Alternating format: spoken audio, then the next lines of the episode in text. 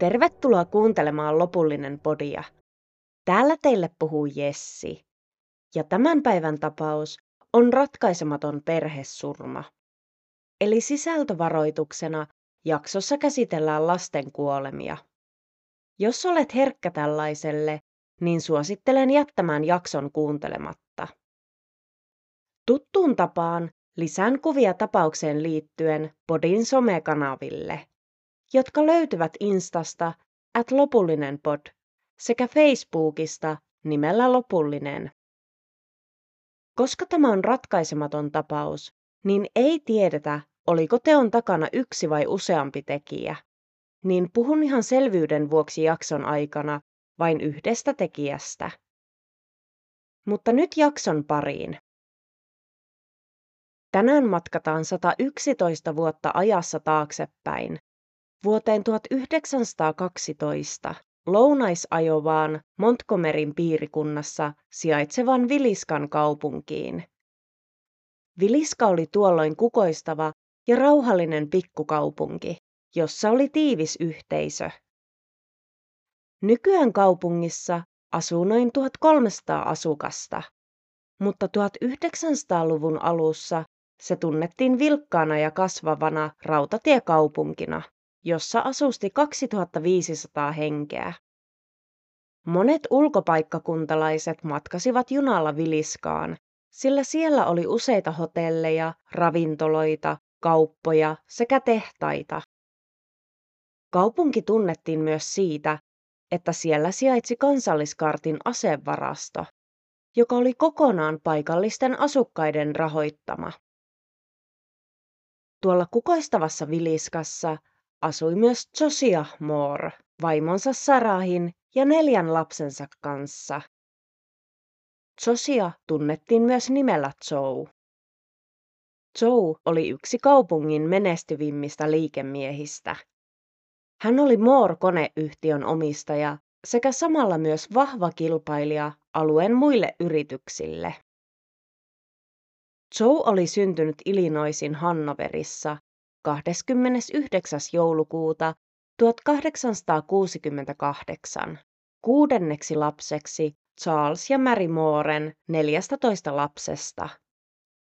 Joan lapsuudesta tai nuoruudesta ei ole lähteissä kerrottu sen enempää, mutta hän ja vaimonsa Sara avioituivat vuoden 1899 joulukuussa.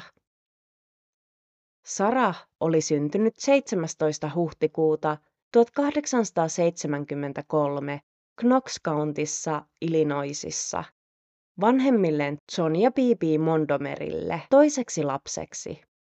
Jossain kohtaa 1800-luvun loppua perhe muutti Ajovaan. Vuonna 1903 Joe ja Sara ostivat ihastuttavan kaksikerroksisen kolmen makuuhuoneen omakotitalon rauhalliselta kadulta Viliskasta. Niin kuin tuohon aikaan oli tapana melkein jokaisessa taloudessa, niin myös Joe ja Sara hankkivat vähän karja ja kanoja talonsa pihamaalle. Samana vuonna talon oston kanssa pari sai ensimmäisen lapsensa, Hermanin. Vuosi esikoisen syntymän jälkeen Perheeseen syntyi tytär Mary Catherine. Ja seuraavan neljän vuoden aikana Moren perhe kasvoi vielä kahdella pojalla, Boydilla sekä Paulilla. Perheen on kuvailtu olleen arvostettuja ja pidettyjä yhteisön jäseniä. He olivat anteliaita sekä ystävällisiä ihmisiä, jotka olivat aktiivisia presbyteettikirkon jäseniä. Sunnuntaina 9. kesäkuuta 1912 Presbyteettikirkossa järjestettiin lastenpäivän Jumalan palvelus, johon myös Joe ja Sara veivät lapsensa. Tuolloin 11-vuotiaan Hermanin, 10-vuotiaan Märin, 7-vuotiaan Poidin sekä 5-vuotiaan Paulin.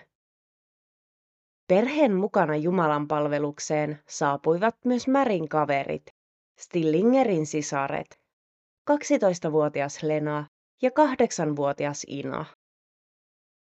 tytöt olivat tulleet jo aiemmin päivällä perheen kotiin leikkimään Märin kanssa. Lena ja Ina olivat paikallisen kauppiaan tyttäriä. Ja kuten tuon ikäisillä lapsilla on yleensä tapana, he halusivat jäädä yöksi Mooren perheen kotiin. Ja olivatkin saaneet luvan yökyläilyyn niin omilta vanhemmiltaan kuin myös Joelta ja Sarahilta. Tämä lastenpäivän Jumalan palvelus, johon koko porukka osallistui, oli kevätkauden viimeinen pyhäkouluohjelma. Sarah toimi Jumalapalveluksen toisena ohjaajista, ja myös hänen lapsillaan oli esiintymisiä illan aikana. Jumalan palvelus kesti illalla puoli kymmeneen saakka, jonka jälkeen seurue käveli kolmen korttelin matkan Moorien kotiin. Pian kotiin päästyään he söivät ilmeisesti iltapalan ja valmistautuivat yöpuulle. Yökylässä olleet Lena ja Ina menivät nukkumaan talon alakerrassa sijaitsevaan vierashuoneeseen, kun taas Mooren perheen lapset sekä vanhemmat menivät nukkumaan talon yläkerrassa oleviin kahteen makuuhuoneeseen.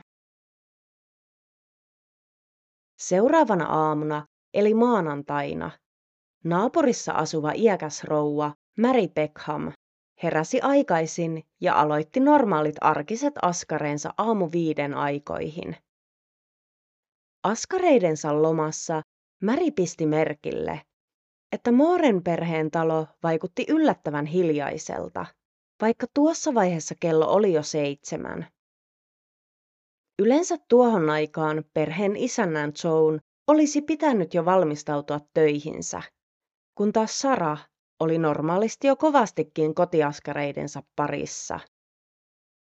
Märin ensimmäinen ajatus olikin, että olikohan perhe sairastunut. Asia vaivasi häntä sen verran, että hän päätti mennä koputtamaan perheen ovelle. Ovea ei kuitenkaan avattu, ja kokeillessaan oven kahvaa Märi huomasi sen olevan lukittu. Auttavana naapurina hän päästi perheen kanat ulos kanalasta ja tarkisti muun karjan. Huomatessaan, että eläimet olivat yhä karsinoissaan, alkoi huoli varmaan kasvaa vielä enemmän perheen voinnista, joten Märi meni takaisin kotiinsa ja soitti Joan veljelle Rossille, joka työskenteli paikallisessa apteekissa. Hän kertoi havainnoistaan ja pyysi, josko Ross voisi tulla tarkistamaan, oliko hänen veljensä perheellä kaikki kunnossa. Rossin saapuessa paikalle noin kahdeksan aikaan aamulla. Hän ja Mary menivät Son ja Sarahin talon ovelle. Ross koputti oven kovaäänisesti, ja kun hän ei saanut minkäänlaista vastausta, hän yritti koputella ja katsoa vielä ikkunoistakin sisälle. Mutta ikkunat oli peitetty verhoilla. Rossilla oli kuitenkin oma avain veljensä taloon, joten kun vastausta koputuksiin ei kuulunut, hän päätti käyttää avainta ja avasi oven. Päästessään sisälle taloon, Ross ei aluksi huomannut mitään epätavallista, mutta kävellessään peremmälle ja kurkatessaan vierashuoneeseen, hän näki verisen sängyn ja kaksi lakanalla peitettyä hahmoa. Hän ei jäänyt tutkimaan taloa sen enempää, vaan poistui kiireesti ulos. Vähän lähteestä riippuen hän joko käski Märin soittaa marsalkka Henry Hank Hortonille, tai hän itse soitti John rautakauppaan ja käski siellä ollutta työntekijää hakemaan marsalkan paikalle ja kertomaan tälle, että jotain kamalaa oli tapahtunut. Mutta oli kuinka tahansa, Marsalkka Hank saapui paikalle puoli tuntia myöhemmin, ja yhdessä Rossin kanssa he alkoivat tutkimaan taloa. Heti aluksi he suuntasivat talon alakerrassa olevaan vierashuoneeseen, jossa Stillingerin siskokset olivat yöpyneet. Miehet nostivat sängyllä olleita lakanoita, ja niiden alta paljastunut näky sai molemmat miehistä järkyttymään. Tyttöjen päät oli murskattu täysin. Huoneen seinää vasten nojasi kirves, jota selvästi oli käytetty tyttöjen murhiin. Sillä vaikka sitä oli selvästi yritetty puhdistaa, oli siinä edelleen näkyvissä veritahroja. Outoa oli, että kirveen vieressä oli parin kilon pala pekonia, joka oli kääritty keittiöpyyhkeeseen.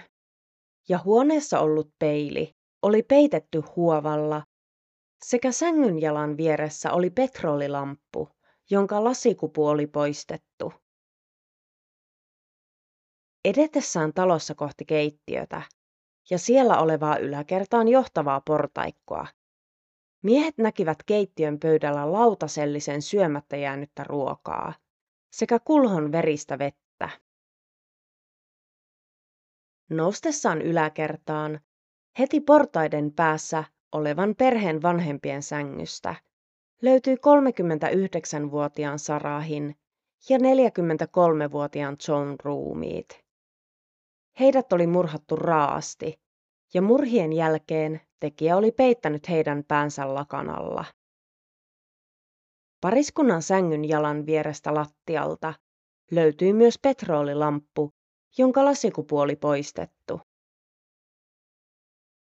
Järkyttyneet Ross ja Hank tarkistivat vielä yläkerran perällä olleen lastenhuoneen. Lastenhuoneessa makasivat Hermanin, Märin, Boydin ja Paulin ruumiit. Jokainen lapsista oli kokenut saman kohtalon kuin alakerrassa olevat Lena ja Ina. Heidät kaikki oli murhattu sänkyihinsä, jonka jälkeen kasvot oli peitetty vaatteilla. Samoin kuin alakerrassa, myös yläkerran ikkunoiden eteen oli vedetty verhot tiukasti kiinni, ja kaikki peilit oli peitetty. Lisäksi oli selvää, että perheen murhannut henkilö oli penkonut yläkerran lipastot ja kaapit. Vaatteita sekä liinavaatteita lojui pitkin poikin huoneita. Lopuksi miehet tarkastivat vielä talon yläkerrassa olevan tyhjänä olleen tavallaan ullakkohuoneen, josta he löysivät tupakan tumppeja.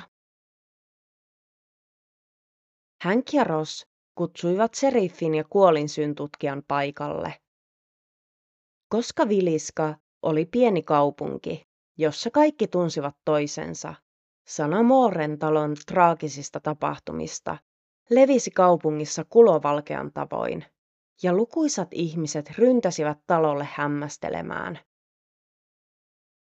Kerrotaan, että kun puolen päivän aikoihin paikallinen kansalliskaarti sulki rikospaikan, oli talossa kerennyt vierailemaan jopa sata ihmistä kauhistelemassa ruumiita.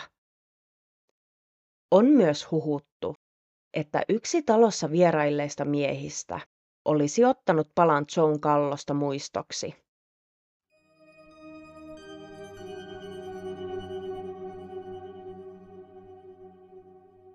Myöhemmin lääkärit totesivat, että jokaista uhria oli lyöty päähän kirveen hamara päällä noin 20-30 kertaa. Mutta Joe oli saanut iskun myös kirveen terävästä päästä. Vaikutti siltä, että kaikki uhrit olivat olleet unessa saadessaan surmansa, paitsi alakerrassa nukkunut Lena. Sillä vain Lenalla näkyi puolustusvammoja käsivarsissaan joten pääteltiin, että hän oli herännyt hyökkääjän saapuessa huoneeseen, tai sitten kun tämä oli lyönyt Lenan siskoa Inaa kirveellä. Lisäksi poiketen muista, Lenan yöpaita oltiin vedetty ylös niin, että hänen alaruuminsa oli paljaana. Ja aluksi uskottiin, että tytölle oltaisiin tehty seksuaalista väkivaltaa. Koska vierashuoneesta oli löydetty tämä Pekonin pala, Arveltiinkin, että murhaaja olisi käyttänyt pekonin rasvaa liukasteena raiskatessaan tyttöä. Mutta lääkäreiden tutkimusten jälkeen tultiin siihen tulokseen, että Lena ei ollut kokenut seksuaalista väkivaltaa. Tutkimuksissa pääteltiin, että hyökkääjä murtautui taloon sillä aikaa kun perhe oli ollut Jumalan palveluksessa ja piiloutunut ullakolle odottamaan, että perhe palaisi kotiin ja menisi nukkumaan. Hyökkäjän uskotaan aluksi lyöneen kirveellä vain joko yhden tai muutaman iskun uhreihin, jotta he olivat joko menettäneet tajuntansa tai menehtyneet. Sen jälkeen, kun murhaaja oli iskenyt jokaista uhriaan, olisi hän systemaattisesti palannut jokaisen luokse, murskaten heidän kallonsa. Yläkerran makuuhuoneiden katoissa oli havaittavissa naarmuja, joiden uskottiin tulleen siitä, kun murhaaja oli nostanut kirveen ylös lyödäkseen. Vanhempien huoneen lattialta oli löydetty myös Sarahin kenkä, jonka sisällä ja alla oli verta. Oletettiin, että kenkä oli ollut pystyssä Joan puolella sänkyä, ja kun Jouta oltiin lyöty ensimmäisen kerran, veri oli valunut sängyltä kengän sisälle. Ja kun hyökkäjä oli palannut myöhemmin takaisin hakkaamaan Jouta, olisi tämä kaatanut kengän, jolloin sisällä ollut veri oli valunut lattialle. Peitettyjen peilien ja ikkunoiden arveltiin kuuluvan jonkinlaiseen rituaaliin. Tosin ikkunoiden peittäminen saattoi selittyä myös sillä, että murhaaja ei halunnut kenenkään näkevän sisälle taloon. Myöhään maanantai-iltana kaksi verikoiraa saapui ohjaajiensa kanssa Nebraskasta asti murhapaikalle. Koirille annettiin nuuhkittavaksi liina, jolla murhaaja oli pyyhkinyt kirveen puhtaaksi, sekä myös itse kirves. Tosin tuossa vaiheessa useat eri ihmiset olivat jo pidelleet kirvestä.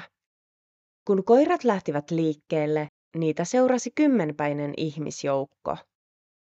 Mutta kuten oli arvattavissa, koirat eivät päässeet murhaajan jäljille.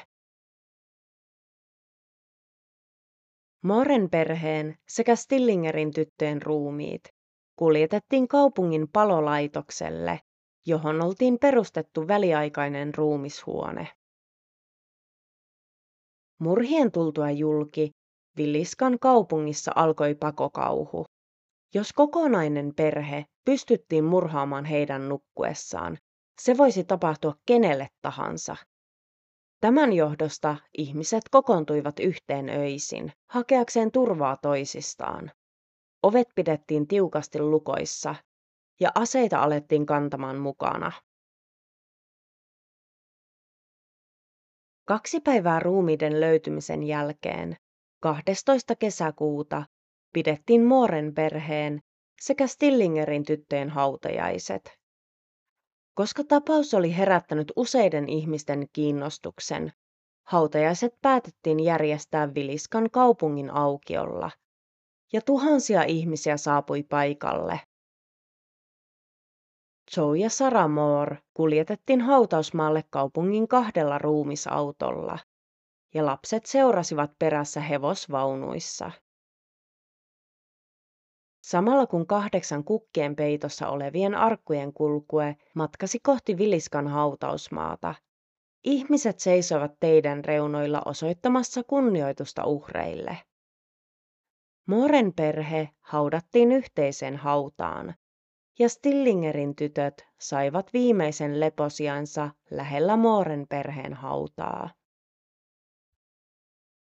Alkoi kuukausia kestäneet tutkinnat, ja apujoukkoja tutkimuksiin saapui eri puolilta osavaltiota. Mutta taloa tutkiessa ei löytynyt edes jalanjälkiä, jotka olisi voitu yhdistää murhaajaan.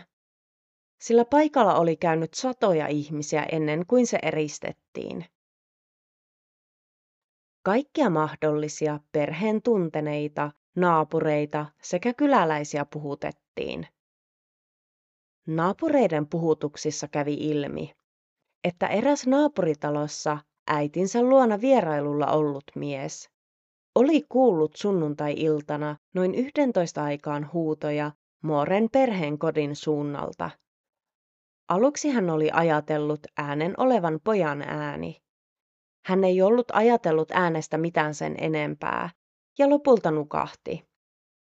Kun aamulla hän oli kuullut, mitä naapuritalossa oli tapahtunut, hän oli sitä mieltä, että huudot saattoivat olla myös vaikeroivan naisen ääni.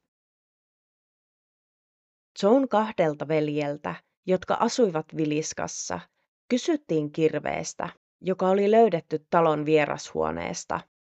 Ja he kertoivat Joella olevan samanlainen kirves hiilivajassa, mutta eivät voineet olla täysin varmoja siitä, että oliko murhin käytetty kirves juurikin Joan oma.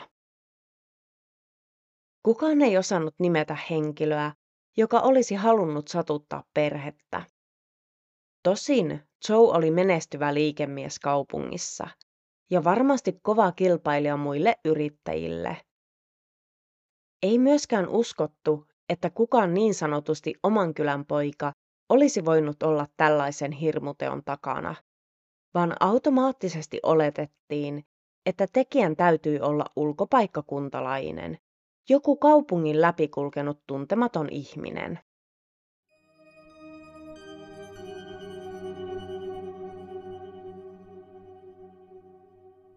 Vuosikausien aikana Viliskan kirvesmurhien tekijäksi on epäilty useita eri henkilöitä. Kerron nyt niistä henkilöistä, jotka on useimmissa lähteissä mainittu. Ensimmäinen epäiltyjen joukkoon joutunut oli kulkuri nimeltä Andrew Sevier, jota kutsuttiin Andiksi. Andin nimi tuli esiin, kun Burlington Railroadin siltapäällikkönä toiminut Thomas Dyer otti yhteyttä seriffiin 18. kesäkuuta, eli kahdeksan päivää ruumiiden löytymisen jälkeen.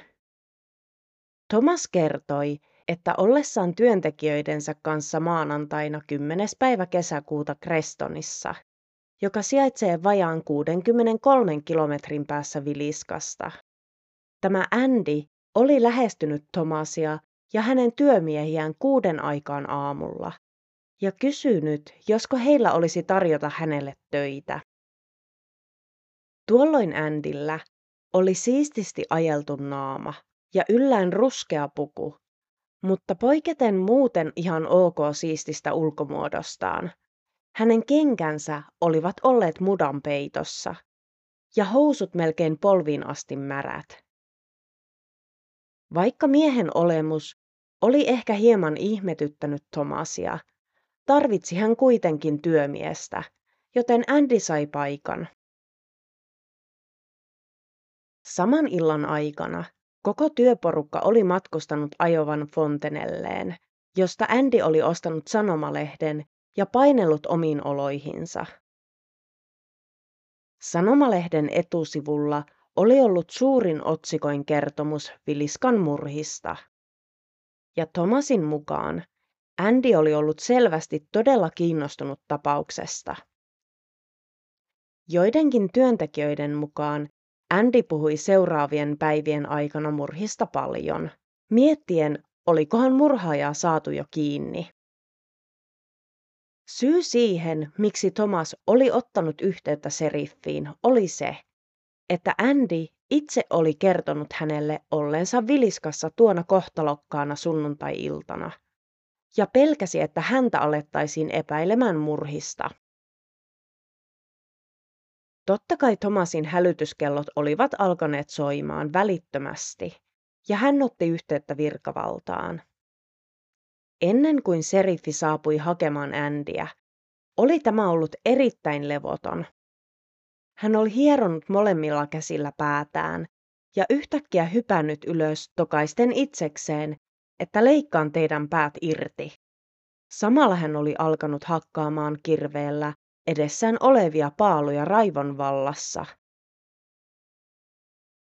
Myöhemmin Thomasin poika, joka ilmeisesti työskenteli isänsä kanssa rautateillä, todisti, että erään kerran, kun he olivat kulkeneet Viliskan läpi, oli Andy kertonut hänelle näyttävänsä reitin, mitä kautta Mooren perheen murhannut henkilö oli kulkenut pois kaupungista. Andy oli osoittanut noin yhden ja puolen korttelin päässä olevaa lantalaatikkoa ja kertonut, että murhaaja oli hypännyt laatikon yli ja jatkanut matkaansa. Seuraavaksi Andy näytti kohdan, mistä murhaaja oli ylittänyt rautatien. Tomasin poika näki miehen osoittamassa paikassa jalanjäljet märässä maassa. Andy oli kertonut radan eteläpäässä olevasta vanhasta puusta, jonka kohdilla murhaaja oli astunut puroon. Kun miettii, että saapuessaan kysymään Tomasilta töitä, Andin kengät olivat olleet mutaiset sekä lahkeet märät. Ja miten Andy osasi näyttää nämä paikat Tomasin pojalle, ellei ollut aiemmin käynyt paikalla. Hän oli kuitenkin kulkuri, joten voihan olla hyvinkin mahdollista, että ilman murhiakin hän olisi voinut kulkea tätä reittiä itse. Andin osallisuutta murhiin tutkittiin tarkkaan, mutta lopulta epäilyksistä häntä kohtaan luovuttiin, sillä kävi ilmi, että samana iltana, jolloin perhe oli murhattu, Andy oltiin pidätetty reiluun 110 kilometrin päässä olevassa Oskeolan kaupungissa, ja paikallinen seriffi oli laittanut hänet junan 11 aikaan illalla. Eli mies ei olisi voinut kerätä murhaamaan mooreja sekä Stillingerin tyttöjä. Toinen epäilty oli Frank Jones, joka oli perustanut Jonesin kaupan Viliskassa ja toimi tuolloin Ajovan osavaltion senaattorina. Joe Moore oli työskennellyt Frankin työvälineitä myyvässä liikkeessä useita vuosia ja auttanut tekemään Frankin liikkeestä menestyneen. Joe kuitenkin päätti irtisanoutua Frankin alaisuudesta ja perustaa oman kilpailevan yrityksen. Lähtiessään Frankin liikkeestä hän oli vienyt mukanaan todella tuottoisan sopimuksen John Deere Plough Companyn kanssa sekä myös muitakin asiakkaita. Kerrotaan, että John ja Frankin välit olivat olleet niin kireät, että kun he kävelivät samalla puolella katua, toinen vaihtoi aina kadun toiselle puolelle, ettei heidän tarvinnut kohdata toisiaan. On myös huhuttu, että Joella olisi ollut suhde Frankin Minian kanssa. Mutta tästä suhteen olemassaolosta on tosiaan vain huhuja. Useat ihmiset Viliskassa uskoivat, että Frank olisi palkannut jonkun tappamaan Joan. Frankia kyllä tutkittiin, mutta todisteita miestä vastaan ei löydetty. Kaksi vuotta murhien jälkeen tapahtui uusi kirvesmurha Blue Islandissa Illinoisissa.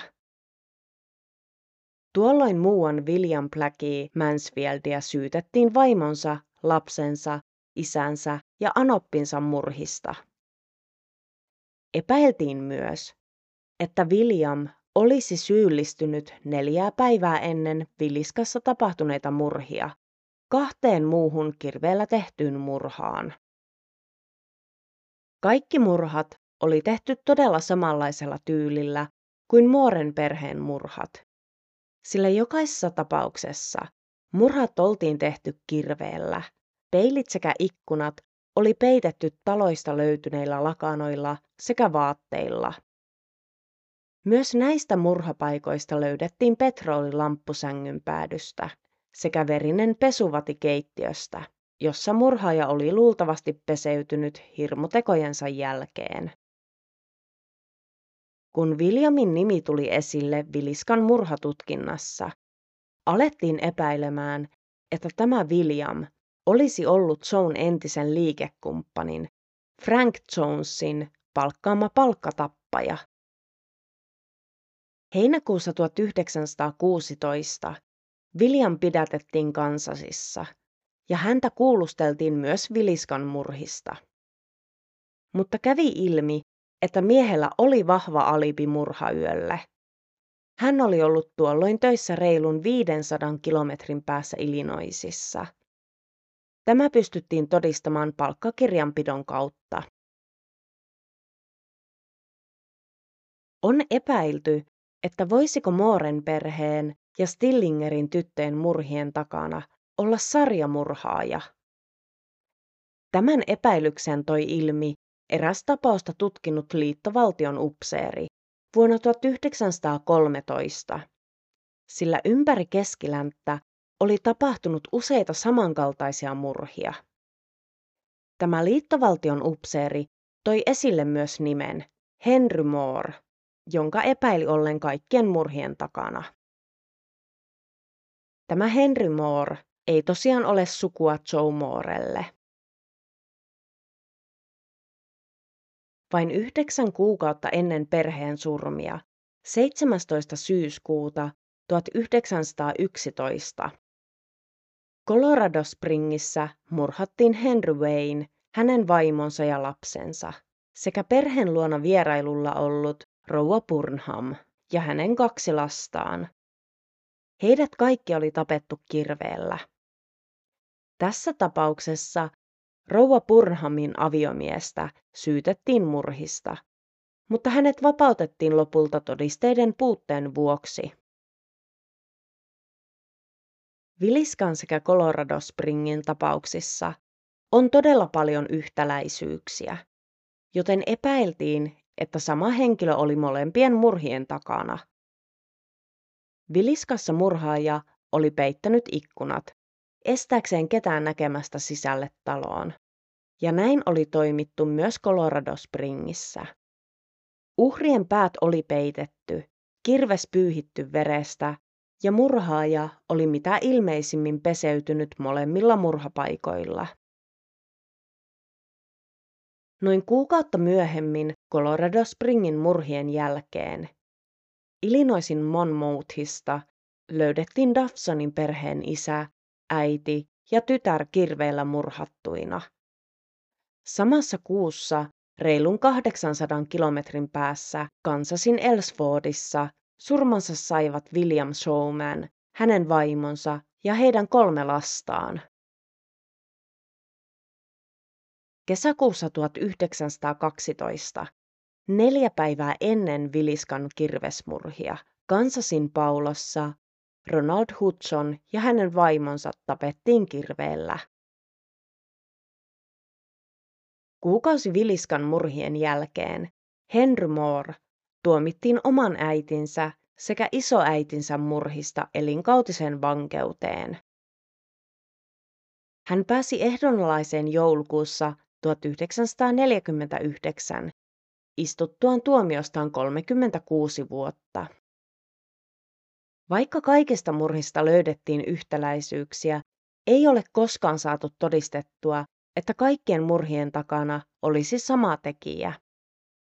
Tai että Henry Moore olisi ollut kaiken takana. Tosiaan aiemmin mainitun William Mansfieldin epäiltiin myös syyllistyneen ainakin osaan näistä murhista. Yksi epäilty, jonka nimi tulee usein esille puhuttaessa Viliskan kirvesmurhista, oli matkusteleva saarnaaja, pastori Lynn George Jacqueline Kelly, joka tunnettiin tuttavammin nimellä pastori Kelly. Hän oli itse asiassa pääepäilty tapauksessa ja ainut, joka on tunnustanut murhat ja joutunut syytetyksi oikeuteen asti. Kelly oli syntynyt Englannissa vuonna 1878 äidilleen sekä ministeri-isälleen ensimmäiseksi lapseksi neljästä lapsesta. Kerrotaan, että ollessaan teini-ikäinen Kelly olisi kokenut jonkinlaisen henkisen romahduksen.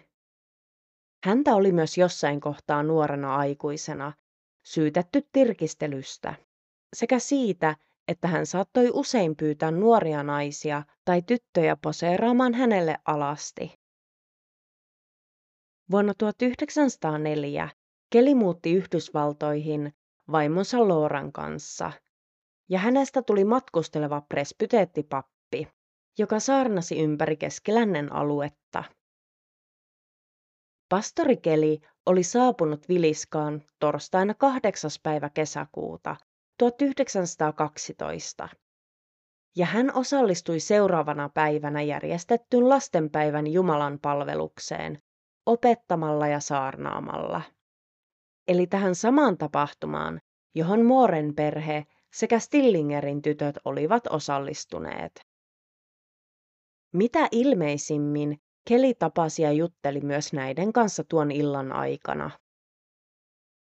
Seuraavana aamuna Jumalan palveluksesta pastori Keli nousi aamulla viiden jälkeen lähtevään länteen matkaavaan junaan. Ja on huhuttu, että tuolla junassa hän olisi kertonut kanssamatkustajille, että Viliskassa oli kahdeksan kuollutta sielua, jotka teurastettiin heidän nukkuessaan. Ja tosiaan tuohon aikaan ruumiita ei oltu vielä edes löydetty. Pian murhien julkitulon jälkeen niin tutkijat, murhattujen perheet kuin ystävätkin alkoivat saamaan pastori Keliltä lukuisia kirjeitä, joissa tämä kirjoitti ja kyseli murhista. Alkoi näyttämään siltä, että tapauksesta oli tullut miehelle pakkomielle. Sillä hän palasi Viliskaan pari viikkoa murhien jälkeen ja meni käymään perheen talolla esiintyen Scotland Yardin upseerina. Näin hän onnistui niin sanotusti soluttautumaan tutkijoiden joukkoon ja pääsi nuuskimaan taloa muiden viranomaisten kanssa.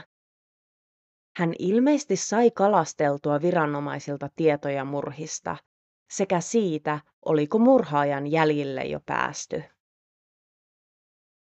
Epäilykset keliä kohtaan heräsivät, ja eräs tutkija vastasikin yhteen keliltä saatuun kirjeeseen. Kirjeessään tutkija kysyi pastorilta lisätietoja murhista, jotka vain joko murhaaja tai virkavallan edustaja voisi tietää.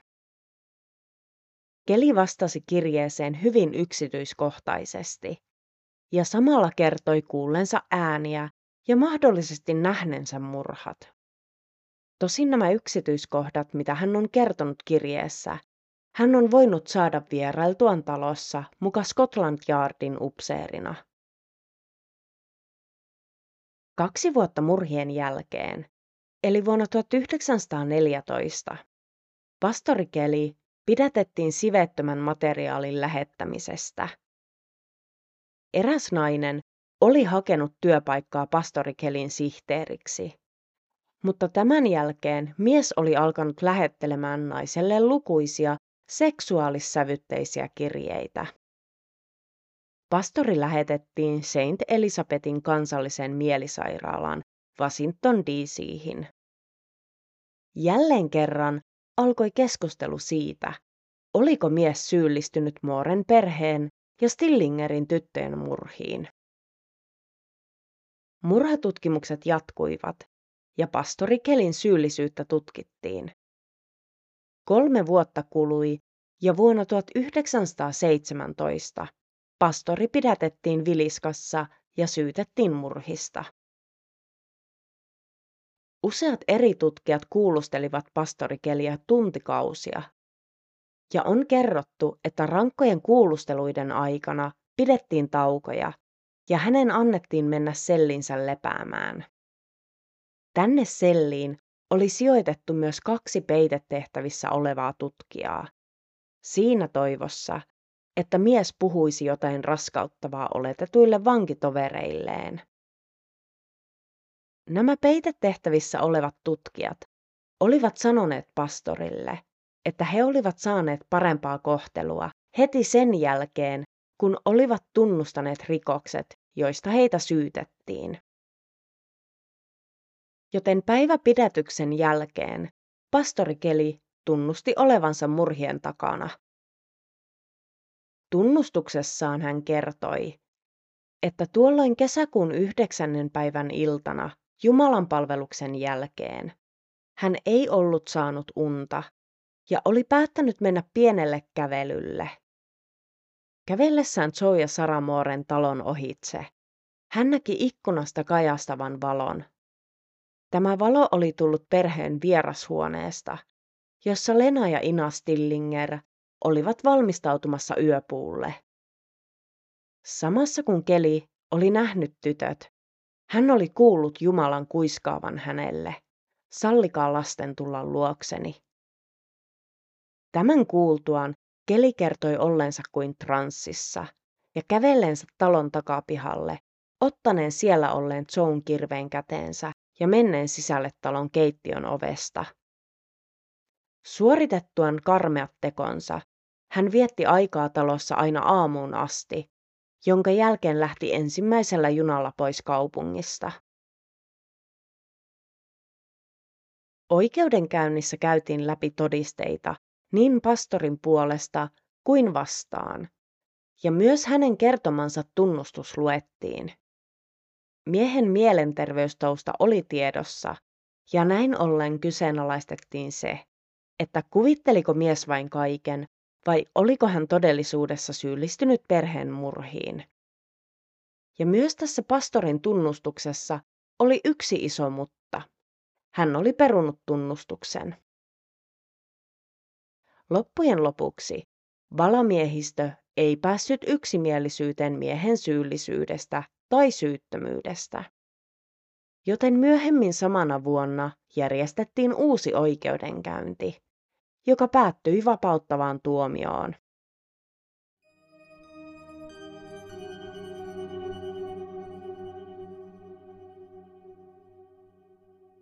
Joe ja Sara Mooren talo on edelleen pystyssä Viliskassa.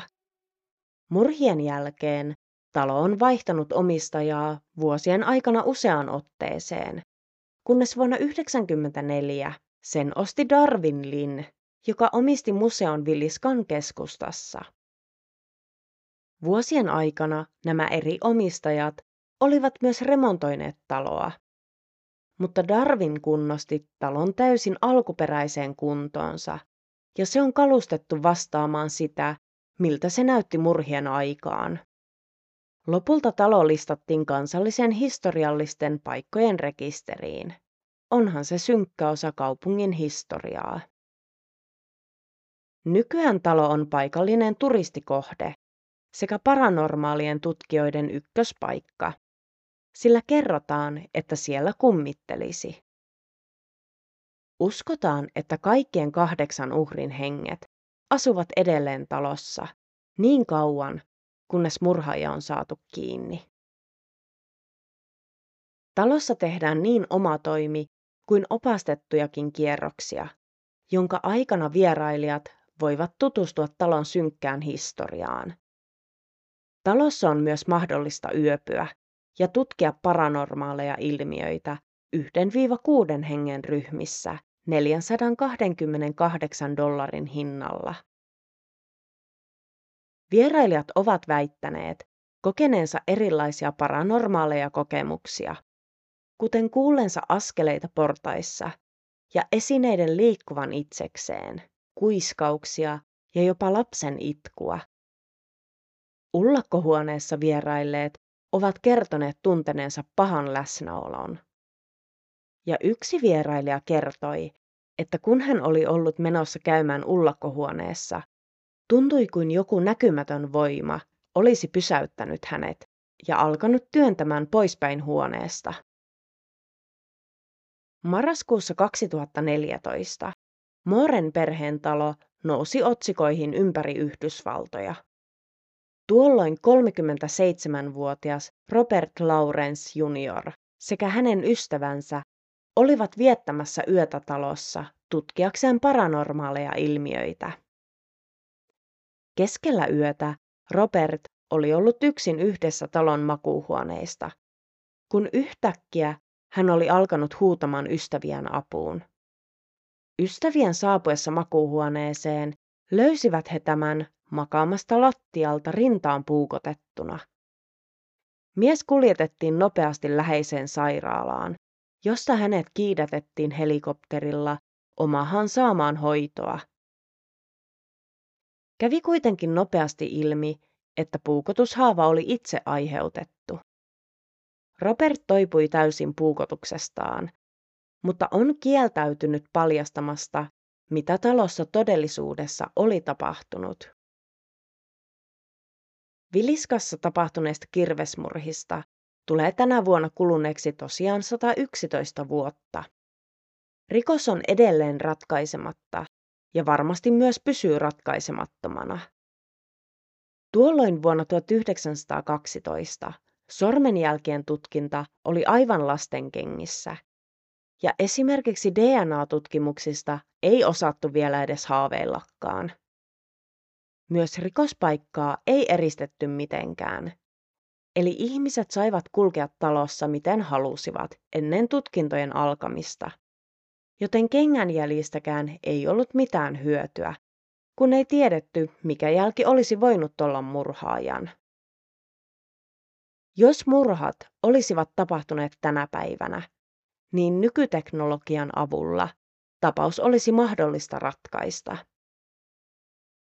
Tämän päivän jakso olisi nyt tässä. Palautetta ja jaksotoiveita voi lähettää somen kautta tai sähköpostilla osoitteeseen lopullinen podcast at gmail.com. Kiitoksia, että kuuntelit ja palataan taas kahden viikon päästä jonkun uuden vanhan tapauksen parissa.